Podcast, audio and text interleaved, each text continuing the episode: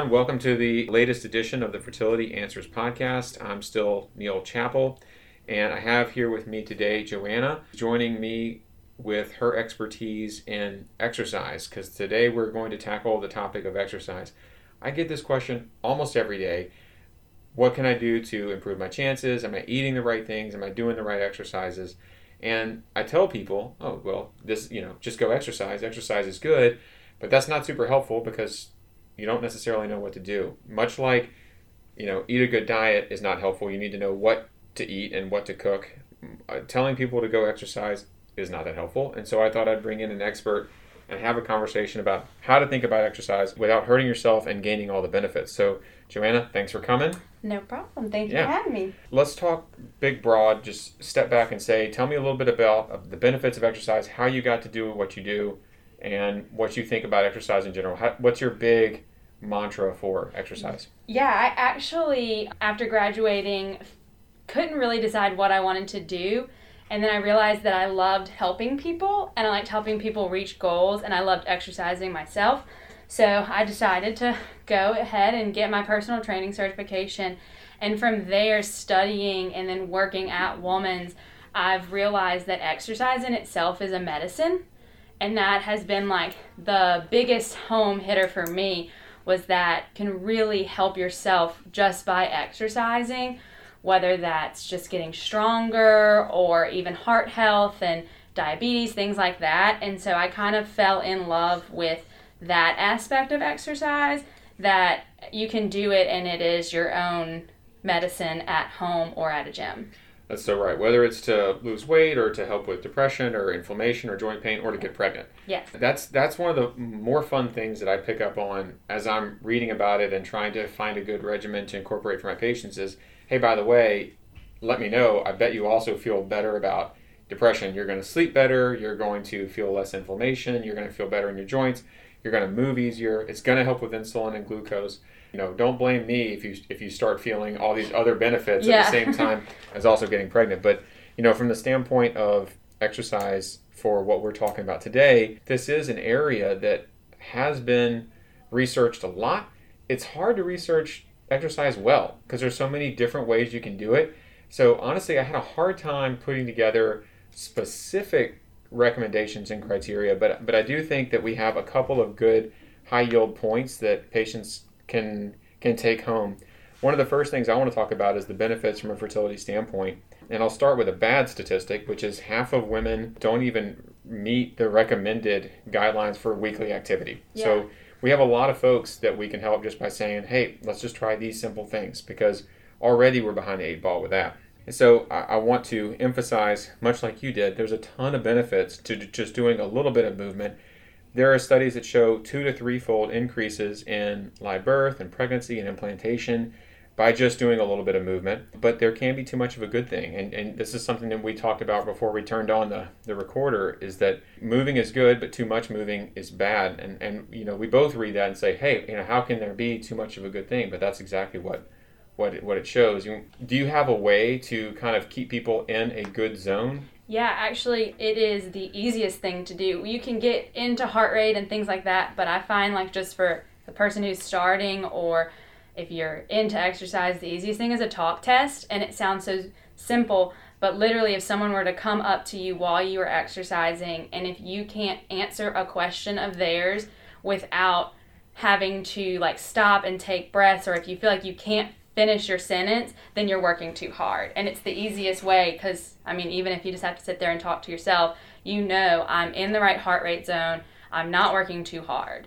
That's that's per- I love that because I'm talking to myself all the time anyway. Yeah. so okay, that's going to be my test from now on. So okay, perfect. Okay, so strenuous exercise is an energy deficit, and your brain is really good at recognizing that you have an energy deficit, and therefore it's going to tell you you don't have enough energy to keep yourself going, much less a baby. So keep it keep it easy, keep it conversational, keep your exercise conversational, even if you're talking to yourself. Yeah. and you're working out in your garage like I often do. Okay, I like that. So I think that tackles the arguments of too little sedentary activity, not good, and too much where you can't talk to yourself or those around you, also not good.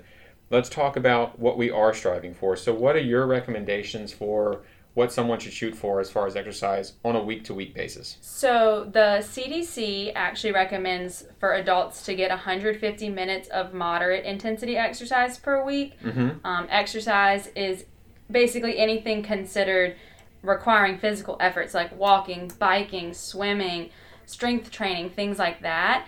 And I mean, 150 minutes sounds very daunting, but when you break that down, it's really only 30 minutes of exercise for about five days a week. So it's not like you have to sit there and do 150 minutes in one day. Break it down because that actually is more beneficial for your body throughout the week.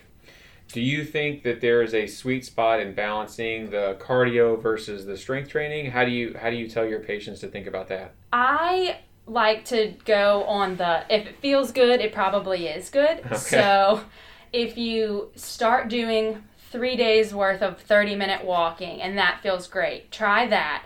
And then maybe the next week add one day of strength training in. It might shock your body and you hate it, but keep up your three days of walking and then maybe once you get used to that one day of training, add in a second day. So do what feels like that you feel confident in doing because if you don't like what you're doing, you're more likely not going to keep up with it, and that kind of defeats the whole purpose. I, I totally agree with that. To to stay in the groove, you have to find something you enjoy. Yeah. The the other tricks that I've found is that you, some folks like to listen to music, some folks like to listen to nature, some folks like to listen to podcasts Yes. per se.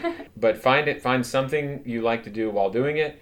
Find something you like to reward yourself with when you do it, and try not to make it you know a half of a chocolate cake, but but something that that incentivizes and, and triggers that reward center and, and the dopamine section of your brain that reinforces the good habit of physical activity so that your brain kind of tags both of those things together and and uh, and then find or find somebody an accountability partner that you enjoy doing it with are all are all really good ways to to cement that and make it a, make it a good habit. And the other the other caveat I would say is that yes, pick something that you love to do. The cardio is important, and we all love to walk, except in Louisiana where it's 157 degrees outside. but strength training for for women is particularly important for bone health too, and so the added benefit of making sure your joints are good by by having some strength in there is going to be important. So make sure you, you have a little bit of diversity. Okay, so let's talk about what do you think are the the good foundational exercises? What are some things that you can start doing at home? Walking, that's what that's Yeah. the one I hear the most. Yeah, walking honestly. is great just because you can even walk around your house. Like it, you don't have to have equipment. You don't have to have a bunch of space. Really, you can walk around your house. You can walk down and up your driveway if you live in a neighborhood. It's just always accessible. Yeah. So walking is a great warm up and cardio exercise. Okay. Um, but I like like if I had to think, let's work maybe four or five exercises. Let's work the whole body. I'd start with bridges, which is a on the ground, very functional movement for your core and your uh, lower body. Is that like a plank? No, so this one's actually you're laying on your back, Oh, your okay. feet are down, and Oh. you're lifting your hips up to the ceiling through your heels. Got it. So it's gonna start to engage the core from belly button to spine. It's great Lower for back, back. mobility, Yeah. yes. And then it starts to hit into your hamstrings. And that's just a good exercise to kind of just get you moving. Okay. Um, the bridge. The bridge, yes. And then I would go into a sit to stand or Okay. a squat. So it's a modified version of a squat if you're not comfortable with squatting. Just find a chair that's a good height and you literally just sit and stand in it. It'll get your cardio, your heart rate's going to start to go up. It'll work your core and your quads, your hamstrings, your glutes, all of the lower body exercises Okay. uh, are muscles, which is really good for when you do become pregnant. Those are going to be big ones that have a lot of stress on them. Yeah. So it's kind of like a pre, and then you can continue to do it. Okay. For people who want to work like upper body, I would say start with maybe a countertop push up. So you literally just find any counter, bathroom or kitchen, wherever, and um, you do a normal push up motion where your Mm-hmm. chest is in line as you push down and then push back up. That also hits your core. A lot of my exercises are correlated That's just so because it's though. so important. Yeah, core and balance. I think we really undervalue. Yes, and they both they're together. Like your core muscles help your balance and vice versa, and Yeah. they they're the ones that kind of decline very fast when you get older. Yeah. So why not build them up? And I heard a really good tip the other day. When you're brushing your teeth, do it on one leg. Mm-hmm. Just because that balance in that core Yep. at, at the same time, and, and and your brain is busy doing multiple things at the time. Yes. And I was like, oh, I love that. It's like an extra little challenge. and it's the, the little day. things that you can add in. Yeah. Very like okay, you're you put something in the microwave, turn around to your counter, go ahead, do a couple push-ups, Uh-huh. and there you're done with that little part of your strength training. Yeah. Like it's very easy to get it in if you don't have a lot of time to just spend Yeah. at a gym or doing your exercising. That's a really good point too. I, I keep interrupting you, but Oh, you keep fine. saying awesome things. So one of the things that I, uh, that I also read in the going back to the whole watch your intensity. If you're going at it longer than 45 minutes, you do start to get that energy deficit signal up to the brain. So, Mhm. you know, what you said, try four, five, 30 minute sessions a week. Yeah. That's a hit your, that's better than doing one, two and a half hour session in, Yes. at the end of the week because you will work yourself to exhaustion. Yes. So keeping the sessions 30 to 45 minutes at most during the week to hit your 150 minutes is probably the most ideal. Yeah. And then um, it just it's a good way to not fatigue your body and your muscles and because then when you're fatigued you're more likely to injure yourself and that's, also yeah, yes. yes so yeah you don't want to do that you want to keep it low uh, low time for the at least when you're first starting Okay, so bridge, sit to squat, counter space, counter bar uh, push-ups. and then for the plank that you were talking about earlier I Yeah. would start with a chair plank Okay. so again that chair that you had your for your sit to stand uh-huh. just go ahead, turn around, hands go on the chair, um, shoulders are over your hands, step back, say your ABCs two times, three times. Mhm. That's roughly 30 ish seconds, maybe a little bit more. Okay. And that's going to also, it's a full body exercise. I know people think plank just core, but I mean, it engages your triceps, your shoulders, Yeah. your core, your quads, your glutes, everything's nice and tight Nice. and then just taking that time to just breathe and Mhm. breathe yourself through that plank and get a lot of blood flow everywhere and it's a really good way to start with a plank without having to be on the ground and maybe like fatiguing your back or anything like that. Perfect. Perfect. Yeah. Those are awesome. And so what you reminded me there is that one great thing exercise does is it is it, in, it improves and increases peripheral blood flow, and it pumps all that blood into your muscle, which signals your muscle to take in energy, Yeah. and that makes insulin and glucose metabolism so much more efficient. It's probably one of the best tools for improving insulin levels. One one study that looked at that showed that you can improve insulin, glucose, cholesterol, and lipids and such, even without even losing weight. So, you know, I, I do have some patients that go through a weight training protocol and they come out 12 weeks later, their weight hasn't changed a single pound. And they're so angry. But but I'll look at them and say, yeah, but your response to the medications is going to be so much better now Yeah. because that insulin is out of your system and I can actually give you medicine and have your ovaries hear that Mhm. medicine. And I, I, I recently had a patient that her her insulin levels were off the charts. So she went through uh, a program and changed everything. And two, and she she had failed like multiple cycles of ovulation induction treatment because she just wouldn't respond. Mhm. But on the second uh, protocol, second try, she was pregnant.